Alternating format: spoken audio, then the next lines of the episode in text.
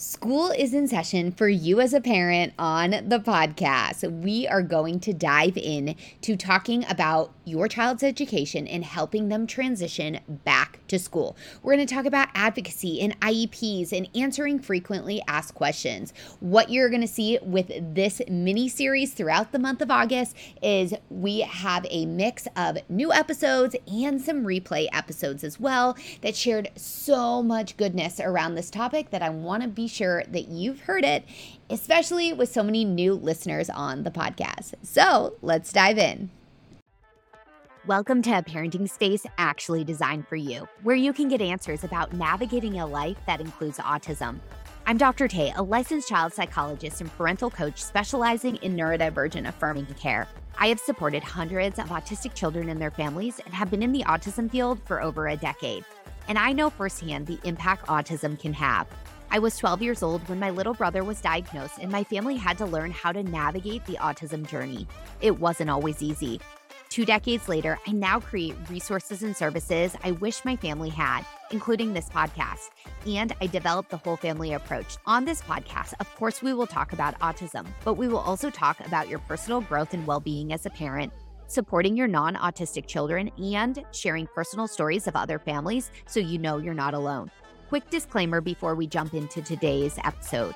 Anything shared on this podcast should not be considered clinical advice, and you should consult with your team of medical, mental health, and developmental providers if you need support real quick about this episode. So, this is a replay of episode 25 Autism and Special Education Rights with attorney Ashley Barlow. This is a frequently listened to episode. I just thought it was really important to do a replay of this one as kids are headed back to school so that you really know your rights as a parent regarding your child's education.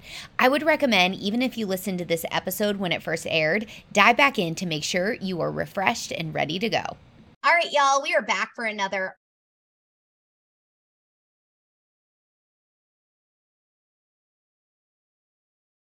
podcast episode, and I am so excited to be talking about this topic today. We're going to dive into IEPs, the special education world, and as a parent, having knowledge on what you can advocate for. Because I think this is often a gap that I see is that parents don't understand what their rights are and what their children can get through the educational system. I talk as a licensed child psychologist, I talk a lot about the clinical side.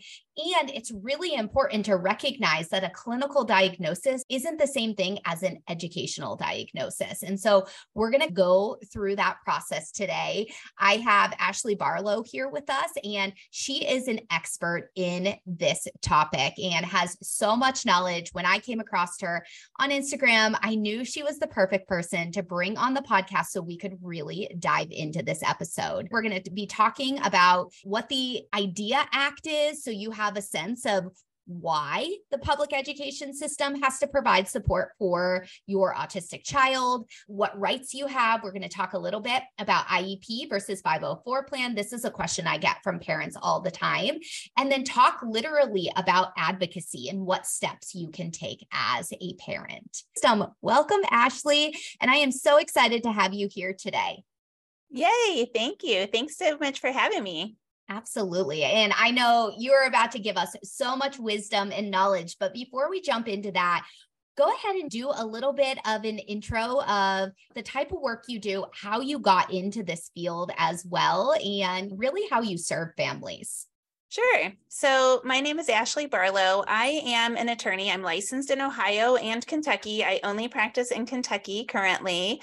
And I was a teacher before I went to law school. So, I taught German and I have taught every grade from kindergarten to seniors in college, except for two or three, I think. And I didn't teach for very long, but I have certainly done a lot of teaching. And then I also am a parent to a little guy, Jack, who is almost 13, who has Down syndrome. So I see things at the IEP table from many different perspectives. I see it from the perspective of an educator, from a business perspective, because I own my law firm and I own this other business that I'll tell you about. And then I see it from the perspective of a parent too. And I think that's really an important thing because when we talk about negotiation strategy, we talk about really this interest based negotiation, which I'm sure we'll get into here in a little bit So in 2020, the world was really grappling with this ginormous shift in how children were being educated. I really set out to do a podcast or a vlog or something to support parents that were supporting their kids at home as the pandemic was really starting to take hold in our country, but really also helping them realize that the insight that they were gaining by supporting their kids at home was going to be super important and impactful insight to help them advocate in special education because so many parents are saying, Oh, now I see the big problem, or golly, working with them has been such a struggle. And I'm like, we can do something with this. And so from that idea, the whole business came to light. My business is called Ashley Barlow Company. And what we do is we provide more reasonably priced resources to parents and to special education advocates. So I have two digital training courses, I have a podcast, I have a membership. I actually just this summer opened a tutoring and coaching center so we've got all kinds of resources over there for parents that are probably more reasonably priced than hiring an advocate or an attorney yourself. That's amazing. And we will definitely be linking your website. I was doing some scrolling on your website myself and so much information there. I was like blown away with all that you have to offer. And your mission is really trying to make it accessible for parents to be able to get this information, which I think is so important. So let's jump in. Sometimes I'll get parents that just got their autism diagnosis for their child, or they're going through the journey of even getting a diagnosis. So if they're brand new, to this IDEA of special education and what can occur in the school system. Can you talk a little bit, just briefly, on the history idea and how it works in the school system? Yeah, sure. So the concept of special education goes all the way back to 1973 when the Education for Handicapped, maybe Access for Children, I don't remember what the A was, was enacted. And that then became IDEA, which is Individuals with Disabilities Education Act. And so IDEA is our federal law that governs special education. And IDEA provides lots and lots of different categories of support the thing that I like to stress the most is that in that federal law, the word parent appears over 400 times.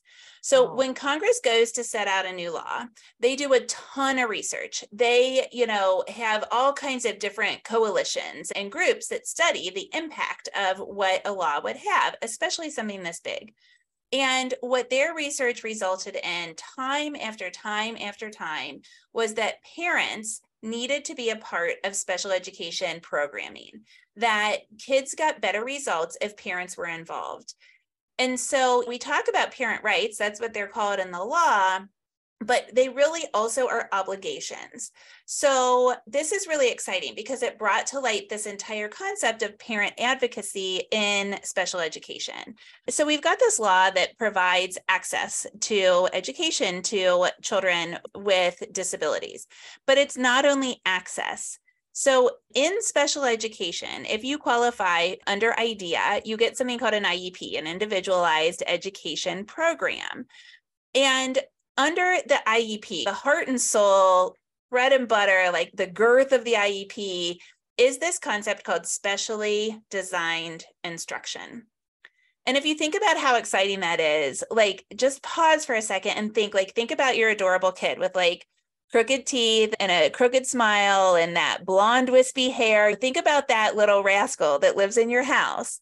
And then think about how they are entitled if they qualify for an IEP to instruction that is specially designed for them. There's other language in there that says that it's uniquely tailored to help them make meaningful progress. I mean, it's powerful what Congress intended for kids with disabilities to get. And the whole idea is that we're getting education that is, in fact, specially tailored to their unique needs so that they make that progress and so that they get something other than just a spot in the classroom they aren't just getting the right to be in the classroom, they're actually getting the right to learn. So they get that, they get accommodations, modifications, the list goes on and on. I love that. Just taking a step back of what an IEP truly means. And I think sometimes we miss the heart of that. We get yeah. so focused on the mechanics of it, like, what does my kid qualify? And it's like, is your kid getting what ultimately is going to help them thrive in the classroom. And that is the thing. It's the difference between just getting by, like surviving, and actually thriving, learning and being able to learn in the way that's going to suit them best. And I think in theory, IDEA is amazing. And I'm sure from your standpoint, from my standpoint as well, sometimes how it's applied isn't always the most ideal. And so it can be a battle for parents. What sort of things on your end do you often see are some of the biggest challenges coming up that parents are either coming to you with or where they're getting stuck? I think that's a really good question. And it goes in themes. And sometimes the themes stereotypically follow different diagnoses. So, uh, my little boy has Down syndrome. So, in the Down syndrome community, stereotypically, we are advocating a lot for more inclusive opportunities, more modifications, more behavior support so that we can stay in that inclusive environment a lot, not all, but a lot of parents of children that have autism and then autistic learners themselves, once they are able to be a part of the meetings, are advocating for more segregated settings, more specialized services. Sometimes we're advocating for outplacement depending on how a disability impacts a student. So a lot of it's around educational placement. And what's interesting about out placement, going to a specialized setting or even an autism unit or an autism classroom, or inclusion is that comes at the very end of the IEP. And so, a big kind of theme that I try to really advocate for and to teach parents is that that IEP document, that really, really regimented document that has parts to it that are prescribed by the federal law and then adopted by your state and then teased out even further in your state regulations by your Department of Ed, that thing goes in order. So the first thing is going to be something that's called something like present levels of performance. PLAPs, plops, you know, in different states, we call them different things. Those present levels of performance should really deliberately describe the child and the entire profile. How does autism affect your child? Completely grossly, comprehensively, and then from that, we should build these goals. So we can't build a goal for every deficit that we find or every struggle. I like to say stretches and struggles, right? Because we all need to have this growth mindset. So for every struggle, we can't build a goal. So what are we going to prioritize? Where are we going to build the goals? Then how are we going to teach to it? So again, we go back up to that profile and we say, does this kid have a really good visual profile? Or man, they really have struggles with social skills. So we better not choose like an interactive curriculum because we're already struggling with social skills. We aren't going to do very well with that. So we keep going back up to those present levels to design the programming. And then we work ourselves down to what accommodations do we need? How can we make school more accessible to you? How do we need to modify the general education curriculum in order to make it more accessible to you? Do we need to give you a less dense curriculum? Can we give you the five main ideas from every topic? How can we modify it? And then we get all the way down to special education service minutes and placement.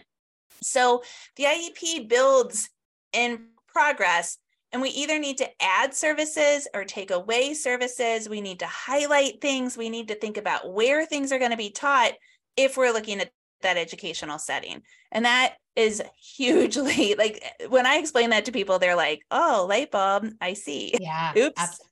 Absolutely. So I would say in my clinical work, working with tons of autistic children and their families, that I typically see three themes of what happens. And all of these kids already have a autism diagnosis in terms of the medical setting, the clinical setting. Yes. Is one, it goes pretty smoothly. It's funny, I had a conversation with a recent family that I'm working with. They were getting ready to go into their IEP meeting. And I basically was like, warning them of what could happen because I don't want parents to go in blind and be completely like, what just happened?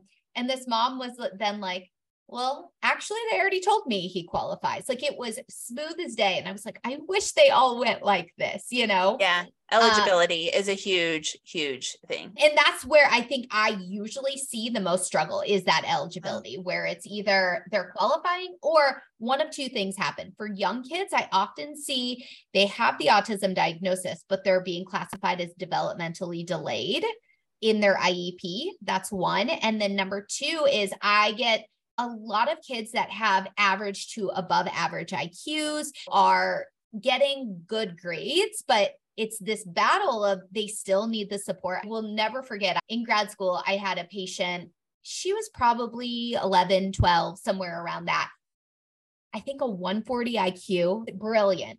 And academically performed so well but then in order to keep up with the curriculum she was doing 5 6 hours of homework every night and just had fallen through the cracks so i see this a lot though where parents are getting denied the IEP because that they're saying there's no educational needs. Yeah. I just threw a lot, but can you talk nope. on some of those? Yeah. So eligibility is really pretty easy. It's a two part test. A, do you have a qualifying disability? If you have an autism diagnosis, then yes, you do.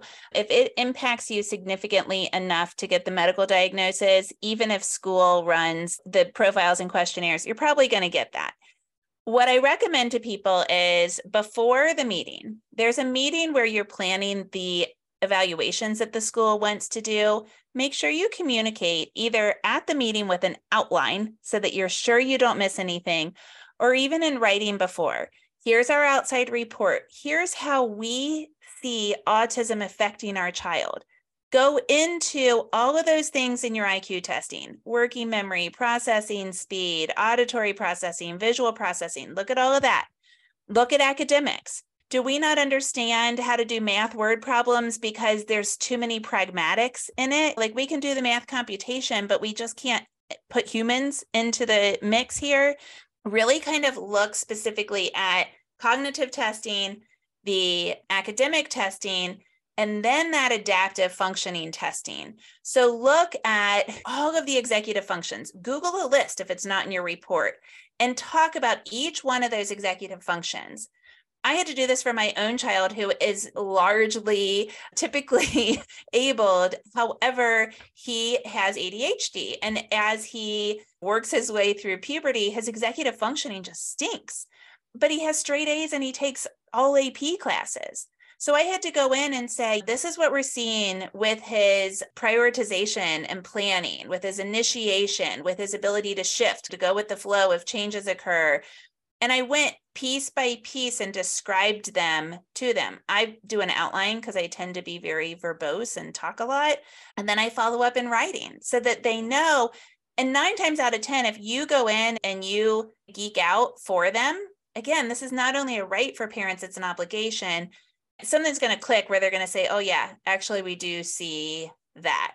So, part one is do you have the qualifying disability. And can Part I two, oh, jump oh, yeah. in real quick? Because yep. I think this is some parents might be like, Ooh, that sounds, I don't know if I can do that. The thing that I want to recommend is use your current team, whoever your current team in the outpatient setting is, who's the psychologist or the developmental pediatrician that diagnosed your child, asking them questions.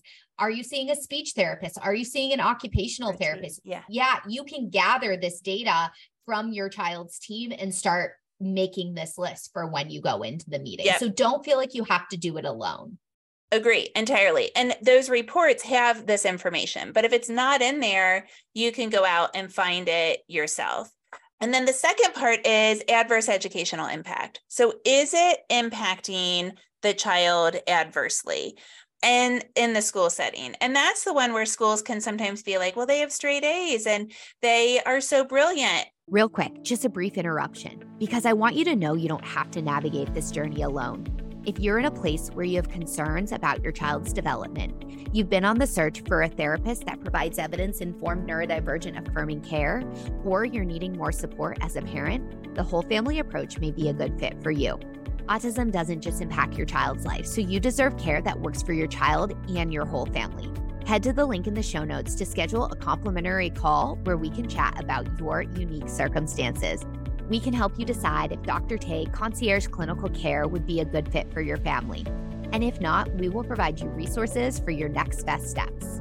And so, then what I would recommend doing is getting out of the academic piece of it and looking at the other supports that you can get in that IEP. Social pragmatics. If you're seeing a speech therapist, then ask your speech therapist what specially designed instruction they need in order to get through their academic and functional skills.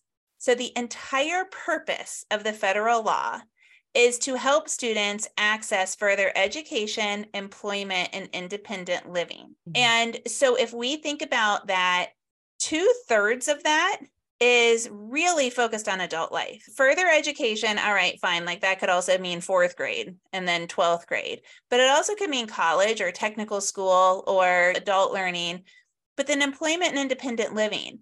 So, what skills do we need in order to be employable, in order to live independently? So many of the transition to adulthood employment profiles that you start to run in special education will say, well, the kid wants to work at GameStop or at some video game store because they like to game. But they have terrible, terrible social skills, really impaired social skills. And I'm like, so what's going to happen the first time that somebody returns the game. Well, it's not going to go well because they're going to say, This is the best game in the universe. I can't believe you want to return it. And then all of these behaviors that we had in high school cursing, name calling, it might be spitting, it might be physical aggression. The cash register might come flying off the counter. Those things are going to happen if we don't work on those skills and strategies in high school. So, really think about pragmatic speech, think about self regulation, think about your social skills, think about all the things that we work on with OT, interoception. I'm getting a lot of people to work on interoception, which is your emotions, feeling your emotions, identifying your emotions, accessing skills and strategies for your emotions. We can get students qualified under different disability categories. So I think, Dr. Tay, that goes to the DD question. I think the federal law says that DD has to be available until children are six. And I want to tell you why yeah. before we give it a bad rap. And then some states extend it. In Kentucky, it's nine. So here's the deal is some students get a slow start. It could be because of something medical. So maybe if you have heart surgery or you have leukemia or a lot of times socioeconomics are tied to these. So statistically we've done a lot of research to realize that students that aren't raised in language rich environments or in academically rich environments just aren't ready for kindergarten. So IDEA covers the lifespan. From ages 0 to 3 you get early intervention. That might be first steps help me grow whatever your early intervention is then three to five, you get public preschool free. And under IDEA, you get a free appropriate public education. So that's preschool. And then at the age of five until the age of 22, you get that K to 12 education.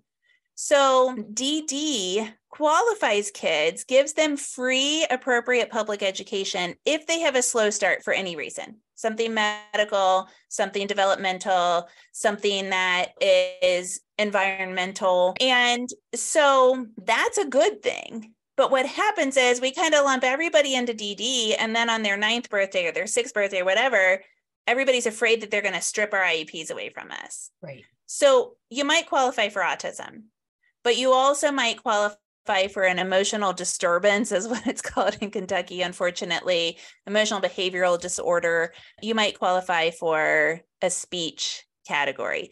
There's also a category called other health impairment in the federal law. Um, that'll include dyslexia and ADHD and other things. So it's possible to qualify under OHI as well.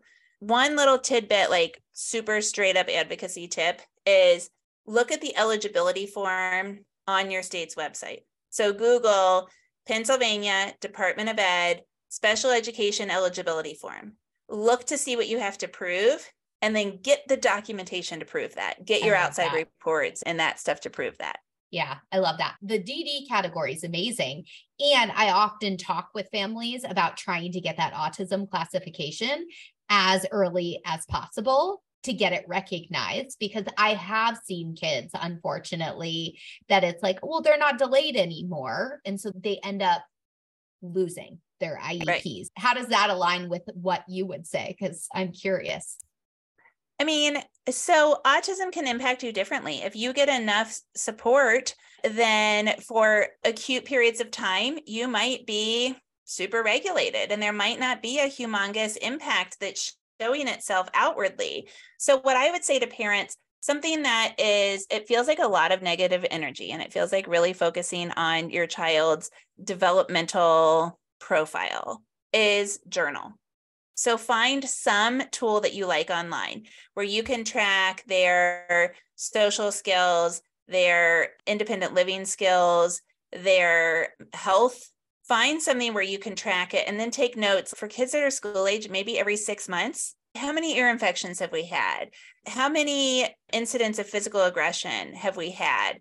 How did we do at soccer? When exactly did soccer start to get hard? So that basically, if you reach eligibility at a time, if your meeting comes at a time that you really are in a six month period where the disability isn't impacting you all that significantly, you're really kind of keeping ahead of it so that then maybe eventually you do need access to that IEP. Yeah. I will say, I, just to share, and I think it depends state by state, but I have seen kids that absolutely should be qualifying for an IEP under autism, though, and they are impacted. They do need the supports that come with that. And states will just blanket do the DD. They're like, I've heard from different yeah. boards like well we don't do that but i think what you're saying here though is actually educating yourself on the different criteria and how you can support that and I've been involved in IEP meetings with a lot of the families I work with. I have no problem going in and advocating for why these supports are needed and what the data is. But I love what you're saying here too is provide the data yourself. And here's like a ginormous misconception that the federal Department of Ed has put in policy document after policy document. Disability category does not drive services. So you do not get different services for DD than you do for autism. They cannot do that. So it doesn't matter. Eligibility is what you need in order to get an IEP. If it's a speech only IEP, it's a little bit different. If it's OT only, you actually might not get the IEP depending right. on what your school says. So it's a little bit nuanced. But if we're thinking about like a lot of states break out your cognitive impairment, is it significant or is it moderate? And in that case, and the difference between DD and a cognitive impairment or DD and autism, it doesn't matter. You're still going to get academic support if you need it, speech support if you need it, OT support if you need it. So ah. you can still get all those services. Totally. I've seen that. I guess my hesitancy is that DD category eventually goes away. And I've just seen parents have an easier time advocating for the autism classification earlier on in the trajectory yeah. than later on in the trajectory. And I totally hear you. Maybe the way that I'm telling parents to advocate, maybe that's not where their energy no. should be spent. But I, I think that's helpful, though. These are helpful understandings how this actually works. And I will say I'm learning things as you're oh, sharing. so, Good. yeah, awesome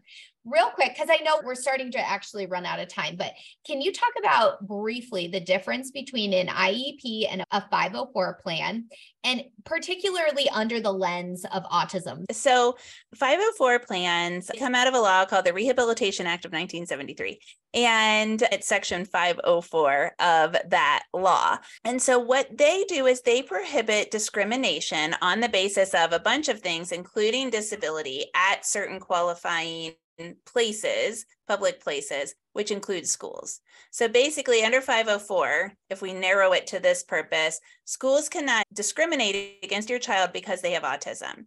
So if your child needs certain accommodations and only accommodations that are secondary to their autism diagnosis, the school has to provide them. So an easy, easy parallel here is diabetes. So if your child has diabetes and there's a school-wide policy that you can't have food in class, but your child needs access to Skittles and orange juice and water, well, they have to be able to have those. So you think about autism, what does your child need in order to stay regulated or in order to stay organized or in order to be able to participate in social emotional learning experiences, to be able to do group work? So maybe it's access to fidgets, or it's breaks during the day, or it's a trusted adult, or it is sensory regulating, like a little notebook that they carry around with them so that they can do minds in motion kind of things, regulating activities. So with the 504, you do not get that specially designed instruction, but you get access to accommodation, skills, strategies, tools, supports that help you to access your education. That's yes. the difference. Okay. And you gave some really concrete examples of accommodations. Can you give some concrete examples of this specially designed instruction, what that would look like? Yeah, so maybe your child really struggles with math. Maybe math is just too concrete and they really struggle. So, specially designed instruction in math is going to look back at their profile and say, okay, well, we've got a student with really strong visual profile, great visual processing, and they struggle with math computation. So, what's a program that we can use to hone in on those math skills? We're going to develop a, a goal around those math skills. Maybe it's math calculation problems with sums under 20. So, a great program for that is called Touchpoints Math. Maybe it's reading. Maybe it is time on task, like sustaining attention or initiating to something new. So we're going to look for curricula that address that particular thing. A lot of students in special education that have autism get a program for regulation, like zones of regulation, or there's one called High Five something that there's five ideas that you look at this little hand on your paper but it's taught. It's not just accessible to you, it is taught. There's a curriculum that you go through. We take progress monitoring data and we track it. Okay. And then speech and OT are going to fall under the IEP lens as well. Yeah, exactly. And a big pet peeve that I have is that schools don't always want to give pragmatic speech goals and instruction. And same thing with assistive technology. They don't want to give a kid a talker if they're verbal. And I'm like, yes, but if they're dysregulated, then they're going to have a really hard time accessing their expressive language to even tell you how they feel. Yeah. So hang on a second. Let's think about what happens when they're dysregulated because we have to think about all times of the day. Make sure you're advocating for if to the extent that your child needs help expressing their wants, needs, talking about emotions, and talking when things are breaking down, make sure you ask for that also. Yeah. And then one point that I find is that OT often just addresses the fine motor aspect in a lot of educational settings. And there's so much more to OT than that. So, why don't you just wrap us up and tell us, you know, maybe a tip or two of how do parents begin advocating? And then an additional layer, if they're needing more support in this area, how can they connect with you and learn a little bit more about the services you offer. Yes, absolutely. So, my number one tip is communicate, communicate, communicate. Actually, over on my website, I've got something to download that is a communication guide and it's got templates. What to communicate before school. For younger students, recommend communicating every single Sunday especially if your child has limited expressive language or pragmatic language skills schools don't live our lives. And if you think about the three communities where students live, it is school, home, and the community. Parents are the general contractors of home and the community.